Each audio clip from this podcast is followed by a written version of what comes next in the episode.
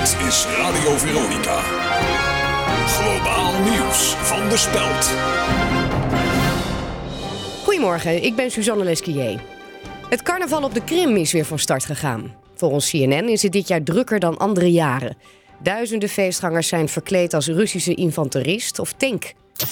De partijleiders van de grote politieke partijen ergeren zich aan de bemoeienis van lokale politici met de gemeenteraadscampagne.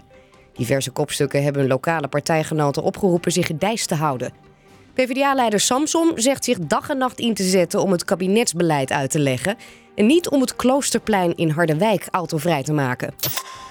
En Irene Wust heeft geen goed woord over voor de NAVO na de veroordeling van de Russische interventie in Oekraïne.